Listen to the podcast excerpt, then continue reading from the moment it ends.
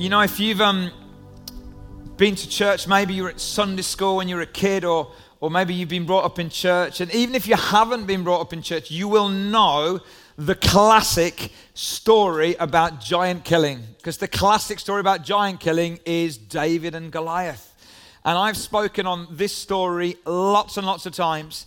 And I want to speak on it again today because I think there's a few twists in the tale which I want to share with you this morning. And um, what we're going to do is we're going to look um, at, the, at, the, text in a minute. But first, I want to credit where a lot of this material is coming from. A couple of months ago, I read a book uh, called Your Goliath Must Fall, which was written by Louis Giglio.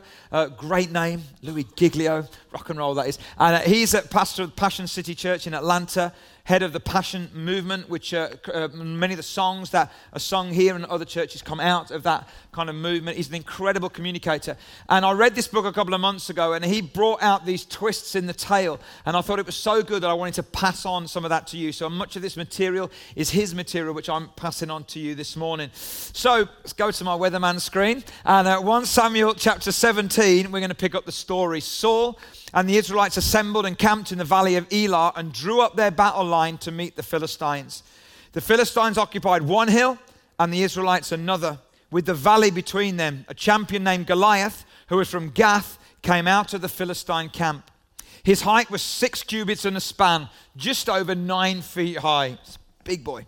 He had a bronze helmet on his head, wore a coat of scale armor of bronze weighing 5,000 shekels. On his legs, he wore bronze greaves, and he had a bronze javelin. He was into bronze, this guy was, uh, was slung on his back. His spear shaft was like a weaver's rod. That's poetic language just describing that this guy is big, he's ferocious, everything about him, his, his, his armor, his weapons, everything is intimidating. And his iron point weighed 600 shekels. His shield bearer went ahead of him. Goliath stood and shouted to the ranks of Israel, Why do you come out and line up for battle? Am I not a Philistine and, and you are not the servants of Saul? Choose a man and let him come down to me. If he's able to fight and kill me, we will become your subjects. But if I overcome him and kill him, you will become our subjects and serve us. Then the Philistines said, This day I defy the armies of Israel. Give me a man and let us fight each other. On hearing the Philistines' words, Saul and all the Israelites were dismayed and terrified. Such a great story, isn't it? It's like a Hollywood story. Have you ever seen Troy? Anyone seen that film, Troy? There's a bit in that where the Greeks and the Trojans, and then um, Achilles um, and Hector are the two heroes. Uh, Brad Pitt and Eric Bana, I think his name was. And they do this fight, and, and it's exactly the scenario here. You've got two armies and there's, there's a standoff position. And every day the Philistines are shouting to the Israelites, and the Israelites are kind of uh, a little bit terrified, okay? And, they don't, and, and they're in this standoff. And then Goliath, this champion, comes out. And into this scene comes this young boy that we know called David. But before we look at David, a few words about giants, a few observations about giants. Now, I'm not going to get into um, how could God allow someone to die and the, the, the, violence and all that. It's an Old Testament story. There's a lot in understanding that. We're going to park that for one side. Giants in the Bible, okay, like Goliath, are symbolic of giants that are in my life and your life. We all face giants all the time, whether you're a teenager this morning or whether you're right at the other end of the spectrum, whether you're just beginning in your life or whether you feel that you're in the end season. We all face giants. Let me say a few observations about them. Giants stand between us and God's great expectations for us, life in all of its fullness. Giants come from three main sources from self, from within ourselves, from situations externally, and some of them come even from Satan himself. Now, I don't want to talk much about that, but I, we do believe in a spiritual dimension, in a spiritual world, good and evil. But they come from self, within ourself, they come from situations outside, and they also come from Satan. Giants can run in your family. So, background to this in Numbers chapter 13, years before, uh, the children of Israel are in the promised land, and God says to them, Drive out all the inhabitants in all of the cities. And they do that apart from three cities, and one of the cities is a city called Gath, which is where Goliath and his ancestors come from. So they had an opportunity to drive out Goliath ancestry before. And maybe King Saul on this day, maybe as he looks out over Goliath, maybe he says, My daddy fought your daddy. And my granddaddy fought your granddaddy. Because how many of you know for some of us, giants run in the family, don't they? in our family construct, in our family script, certain giants seem to appear from generation to generation. Other thing about giants giants rarely start out over nine feet tall. Goliath didn't start out over nine feet tall, he grew. And I, I, guarantee that many of your giants and my giants don't start out that intimidating. They start small, but we allow them to grow. We allow them to grow, and then they become intimidating in our lives. Giants also introduce us to what's going on on the inside of who we are as human beings. This last verse, verse 11 from the message when Saul and his troops heard the Philistines' challenge, they were terrified and they lost all hope. When they saw the giant and they heard the giant enough, because it was over weeks, it was days and days of this taunting and ridicule and intimidation, eventually you saw what was on the inside of them. They were terrified and they lost all hope. Giants introduce us to ourselves. Giants intimidate and contain us. You know, the, the kind of constant um, kind of noise that comes out of giants. I heard this story years ago. I didn't say this at the first service, but I love this story. This little kid who's getting bullied at school. And bullying is a horrible thing, horrendous thing. And if you are getting bullied in any way, shape, or form, please talk to somebody about it. And actually, this kid did. He talked to his dad, and his dad, this was a long time ago. You wouldn't be allowed to do this now. He gave him a piece of chalk, and he said, When you're in the playground and the bully, bully comes to you, draw a line on, on, the, on the ground and say, Bully, if you step over that line, I'm going to whack you. And so, so please do not try this at home or in the playground, okay? I'm not saying that. This is an old story. So he goes to school the next day. Bully comes towards him and starts pushing him about, gets the chalk out, draws a line on the, on the ground, and says, Bully, if you step over the line, I'm going to whack you. Bully steps over the line. Kid gets a chalk out, draws another line. and you see, that's what you and I do with our giants. We often back off and we back off and we back off and we let them intimidate us and contain us and we miss out on all the good things that God has for our lives. Here's the good news it is not God's plan for you to live with anything standing in the middle of your life demoralizing you in that way. Now, your giant may not fall, but his, his effect must. For some of you, you're going to leave this place this morning, and the giant that's in your life will be there. My prayer is that his voice and his effect and his impact will be diminished just a little bit more. Giant killing is not about removing the giants necessarily, but it is about removing the effect that the giant has over our life. Giants come in all kinds of shapes and sizes. Circumstances can be giants. Rejection is a massive giant. People are living their whole life trying to work out this giant of rejection. Anger can be a giant. Addiction can be a giant. But I want to suggest this morning the biggest giant of all, and the one that all the other giants feed off, is the giant of fear. Fear. Fear is a self correcting mechanism. It's about anticipating something that might happen to you. Apparently, when we fear, our body reacts. Hormones, adrenaline, blood drain, heart pounds, sweat, our pupils alter.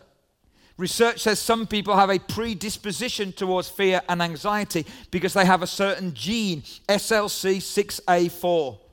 How many of you are worried now that you have that gene? that very same one. But you know, there's a good side to fear. Yesterday, Alison and I were walking over Clent Hills, and at the top of Clent, we walked into a guy from the church with his two young lads. He very nobly and graciously let you know his wife was having some rest time or whatever she was doing, and uh, his two young lads. And I noticed that the one young lad, very young, um, uh, there was about seven dogs around the cafe area in Clent. He had no fear. Reminded me of our youngest son, Simeon, when he was young, no fear. Walked up, put his face right in the face of bulldogs, and I'm like, whoa. But you see, as you get older, you get a little bit of fear, don't you? And actually, that's not all bad. Because fear is a self correcting mechanism. It can help preserve us and can help us stay safe, which is good. But the downside to this is that what fear does is fear plays on the worst case scenario our mind can imagine. So we're in situations and the giant is talking and speaking, and what we do is we play out how bad can this actually get. And here's what Louis Giglio says in his book, which I think is genius. Fear grips us whenever we believe that apart from or in spite of our best efforts, something undesirable is going to happen and we can't stop it. Look at that. Fear grips us whenever we believe that apart from or in spite of our best efforts, something undesirable is going to happen and we can't stop it. It's a giant, isn't it? The giant of fear works off the back of other giants, intimidating us, getting us to play out worst case scenarios. And no matter what we do or don't do, we cannot stop it. Fear can come, fear sometimes is irrational, but sometimes it's rational. The effect is the same. Fear can come from our conditioning, how our environment, our background, but fear can also come from our concealing. When we leave things concealed in our life, fear can also come from our controlling or our need to be in control of every situation. The opposite of fear is not boldness or courage, the opposite of fear is faith. And I love what Giglio says again in the book. The antidote to fear is faith, and the soundtrack is worship. I love that. The antidote to fear is faith, and the soundtrack is worship, which is why at this church we love to sing and we love to worship. Because you know, when life is tough and when the giant is screaming and when our mind is kind of going off to worst case scenarios, the soundtrack of worship helps us to focus on the one who doesn't change, on the one who's in control even when we're not, on the one who's got it all covered even when we haven't, on the one who knows the end from the beginning even when we don't. That's amazing. So, how do we face our fears? How do we defeat our giants? Let's go back to the story for a moment. And I'm going to read a big chunk of this. Meanwhile, the Philistine with his shield bearer in front of him kept coming closer to David. He looked David over and saw that he was little more than a boy, glowing with health and handsome, and he despised him. He said to David, Am I a dog that you come at me with sticks? The Philistine cursed David by his gods. Come here, he said, and I'll give your flesh to the birds and the wild animals. David said to the Philistine, you come against me with sword and spear and javelin. See, see, it's like you come against me with what you've got, your weapons. The weapons of our giants are words. We'll come on to that in a minute. But I come against you in the name of the Lord Almighty, the God of the armies of Israel, whom you have defied. This day the Lord will deliver you into my hands, and I'll strike you down and cut off your head. This very day I will give the carcasses of the Philistine army to the birds and the wild animals, and the whole world will know that there is a God in Israel. All those gathered here will know that it is not by sword or spear that the Lord saves, for the battle is the Lord's, and he will give all of you into our hands. As the Philistine moved closer to attack him, David ran quickly towards the battle line to meet him. Reaching into his bag and taking out a stone, he slung it and struck the Philistine on the forehead. The stone sank into his forehead and he fell face down on the ground. So David triumphed over the Philistine with a sling and a stone. Without a sword in his hand, he struck down the Philistine and killed him. David ran and stood over him. He took hold of the Philistine's sword and drew it from the sheath. His the sheath. After he killed him, he cut off his head with the sword. When the Philistines saw that their hero was dead, they turned and ran. Such a great story. Here's the twist. You, and, you are expecting me now to go into a whole big thing about how you and I can be like David how even though we're weak and even though we're small and even though our giants are big, we can run towards our giant and we can take whatever we have, which is a stone or whatever it is, and we can sling it at the giant and we can knock the giant down. Then we can go and we can cut off the head of our giant and we can be the hero. Because in the next chapter, the Bible says that when David went back into Jerusalem, all the women were shouting how great David is, and all the men in the room are saying, That's exactly what I want to hear this morning. And I'm not going to say that. Because you say, you see, here's twist number one David doesn't represent you, David represents Jesus. Now, we can learn a lot from David, and we do. But actually, David in the Bible is a type or a representation of Jesus, not of you or me. And this is a twist. You see, I am not the giant killer, Jesus is. I'm not the one heading into the valley of Elah, even though I am. Jesus is the one who said it into the valley. Jesus is the one who brings down the giant in my life and your life. Our giants fall because of the work of Jesus. We are called to participate. We are called to learn from David, and we are called to, to get some courage and to face our fears, and we'll talk about that in a moment. But the giant killing business is not ours, it's his. Isn't that liberating? Isn't that liberating? We can and we should take courage from David, but our focus should not be on us or our giants, but on our God. Because I don't know about you, but I need someone bigger than my giant to fix my gaze on, don't you? I need someone bigger than my giant to fix my gaze on. This is not about us trying harder or running faster or, or, or throwing a sling harder. This is about focusing on Jesus. He is the giant killer. But here's twist number two your giant is already dead, but still deadly. Your giant is already dead, but still deadly. In a couple of weeks, we're going to launch some of our overseas trips for next year, and one of them is to 10,000 homes again in South Africa, where we went a couple of years ago. And when we went on that last trip, and I don't want to put any of you off who want to go, um, we had a snake issue. And uh, there was uh, snakes uh, uh there, not loads, but, but fairly some. And uh, we had a snake on the campsite, and some of you were, were there and part of that. And um, the girls were all staying in this little kind of hut, and the snake was at loose around about their hut. And so it was quite interesting, the whole dynamics. And, and we were looking for snakes at not, not me, like I was hiding in the hut as well, to be fair, but, but other people that were far more bold and courageous were looking for snakes. And when they finally got the snake, they killed the snake and they cut off its head. Here's the thing about snakes they're dead but they're still deadly. The head of a snake, certain kinds of snakes, still contain poison that can kill you, even after the head is cut off the snake. And here's something that we've got to embrace. When Jesus defeated Satan on the cross, all of the giants in our life he killed. They are dead, but they're still deadly. They are dead, but they're still deadly. And this is two truths that don't seem to connect, but we need to pull them together. It's a little bit like in the Second World War. When the Second World War was finally over, we called that day VE Day. But when the war was over, we called it D Day. On D Day, when that happened, the war was over, but there was a whole period of time where there was fighting to be done. And so the war was dead, but it was still deadly. That's exactly what we we live in the finished work of Jesus on the cross. When Jesus defeated Satan, he defeated ultimately death. So ultimately, all of our fears all lead to that point. And if death is defeated, our giant is dead, but he is still deadly. So, how do we defeat our giants now that we've heard these two twists in the tale? Firstly, we have to speak truth to ourselves. You see, the giant only uses words. Guys, you guys know this. The giant, when you're young, when you're at school, and all that kind of stuff that you're facing there, okay, at school and college and uni, and, and all of that kind of peer pressure. And that doesn't stop when you leave that, because we get that older in life as well. But we know that the giant always uses words.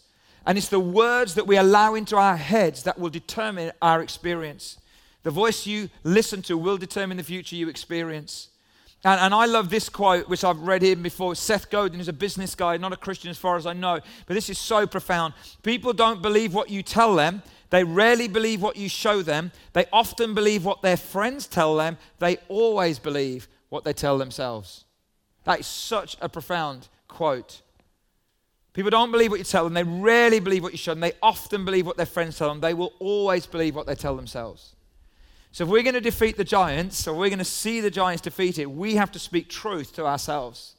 When the giant is screaming at us and telling us we're this and telling us this is going to happen and that's going to happen and that could happen, we have to say truth to ourselves. We have to remind ourselves who God is, who we are, what His promises are, because those things don't shift. Secondly, we do name and we do address the giant. We do focus on that for a moment. But then we don't focus on the giant. We address the giant, we name the giant, but we focus on Jesus.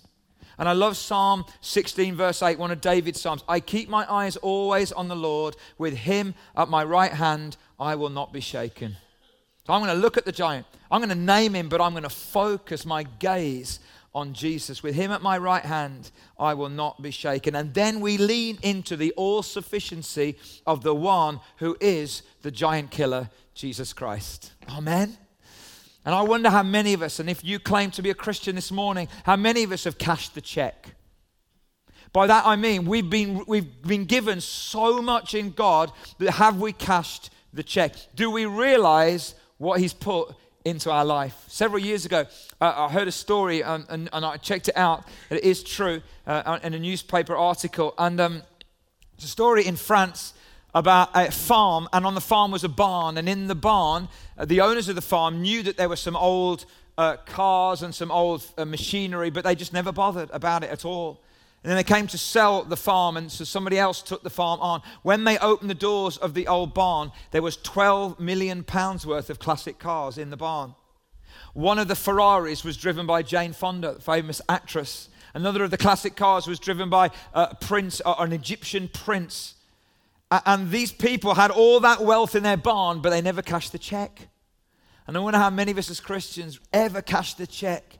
The Bible says, read Ephesians. You know, that, that God who is rich in mercy, you know, He gave Himself for us in, the, in Jesus, and now we have all of this spiritual inheritance in Him. But we've got to cash the check. We've got to lean into the all sufficiency of Jesus Christ. So there's one more twist, and I love this one. And I need to hear this a lot. David's motivation, this is where we are focused on David for a moment, was not primarily his own freedom, but was the fame of God. David's motivation in the giant killing was not so that he could go free, but so that God would be glorified. You know, David could have walked away that day. David pitched up with sandwiches. He was the delivery boy. It wasn't his fight, it wasn't his battle, and yet this is what happens. This is amazing. Look at this. As he was talking with them, Goliath, the Philistine champion from Gath, stepped out from his lines and shouted his usual defiance. And then these next four words change his life, the life of Israel, your life, and my life, and the history of the world. And David heard it. And David heard it. What do you hear when the giant roars? You see, what he heard was he didn't just hear a big guy shouting his gob off. What he heard was he heard somebody defying the name of God. He heard somebody attacking the name of God. And David thought, I'm only here with sandwiches and it's not my fight, but now, boy, you've made it my fight because you're attacking the name of God. And I'm going to take you on because nothing will come to, to attack the name of God that I won't get involved in is one of the reasons why I get so passionate about things like church unity. And I speak into it with such emotion and passion. Because when I sense that we're, we're in danger of being disunified or speaking bad of each other, that isn't about, oh, I wish they'd make my life easier. That attacks the name of God. This is the bride of Christ. This is the people that Jesus died for. And Jesus said, By this will all men know that you are my disciples, that you love one another. So when we take chunks out of each other, it matters that we fight for that. Because it's about the glory of God, isn't it?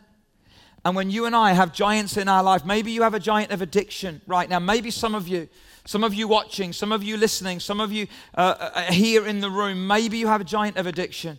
It matters that you take that on. It matters that you lean into Jesus, that you let Him bring that down, because if you don't, it reflects on the glory of God, not just your own freedom. And David had this incredible motivation. God does not exist for us, guys. We exist for Him. Our motivation must become the realization that every giant that defeats us deflates our ability to make the name of Jesus famous. You know, when a marriage comes through tough times, it makes the name of Jesus famous.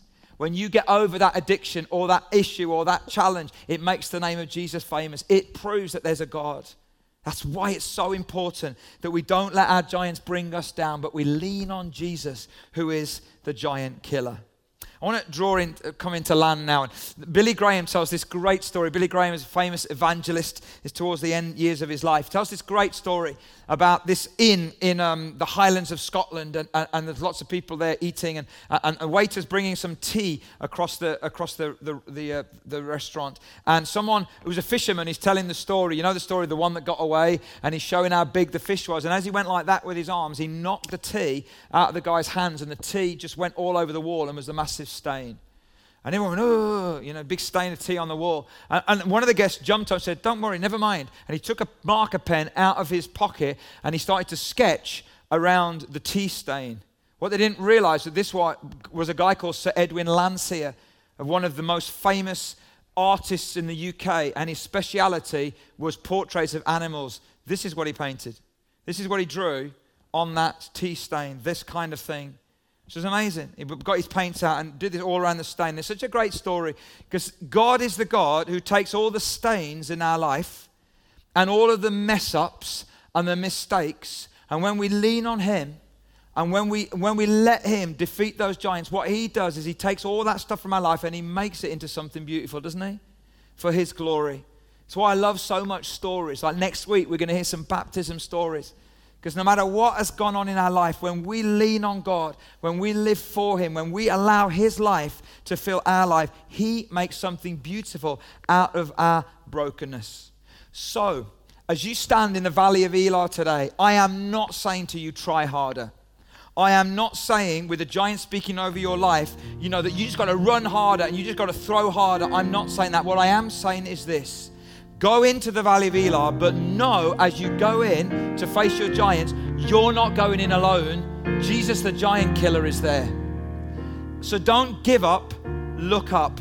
Don't lie down, lean in to who He is. And what He does then is that He takes the brokenness of your life, the shame of your life, and all of that stuff that's happened in the past, and He turns it into something amazing and beautiful.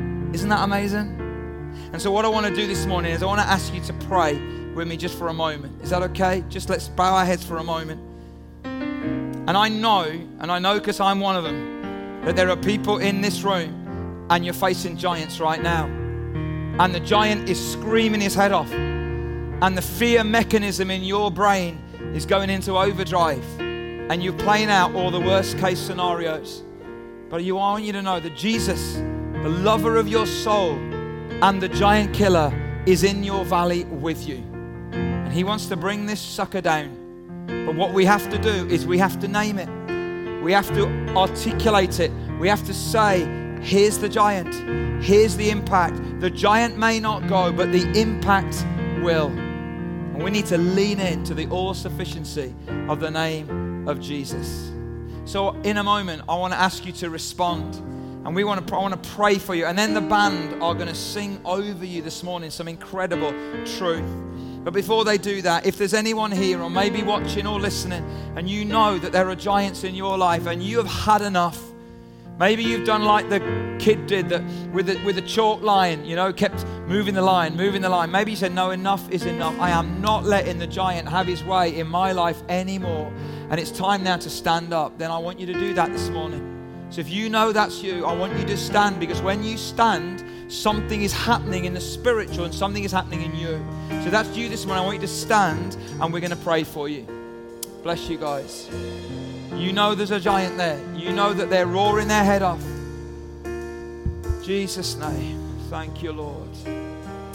Father, I want to just pray for all these amazing people standing now. And Lord, I know for some of them, maybe it was a quick thing. Maybe oh, I think for many it was difficult just to stand and to acknowledge that there's giants in our life. God, thank you for their courage to do that.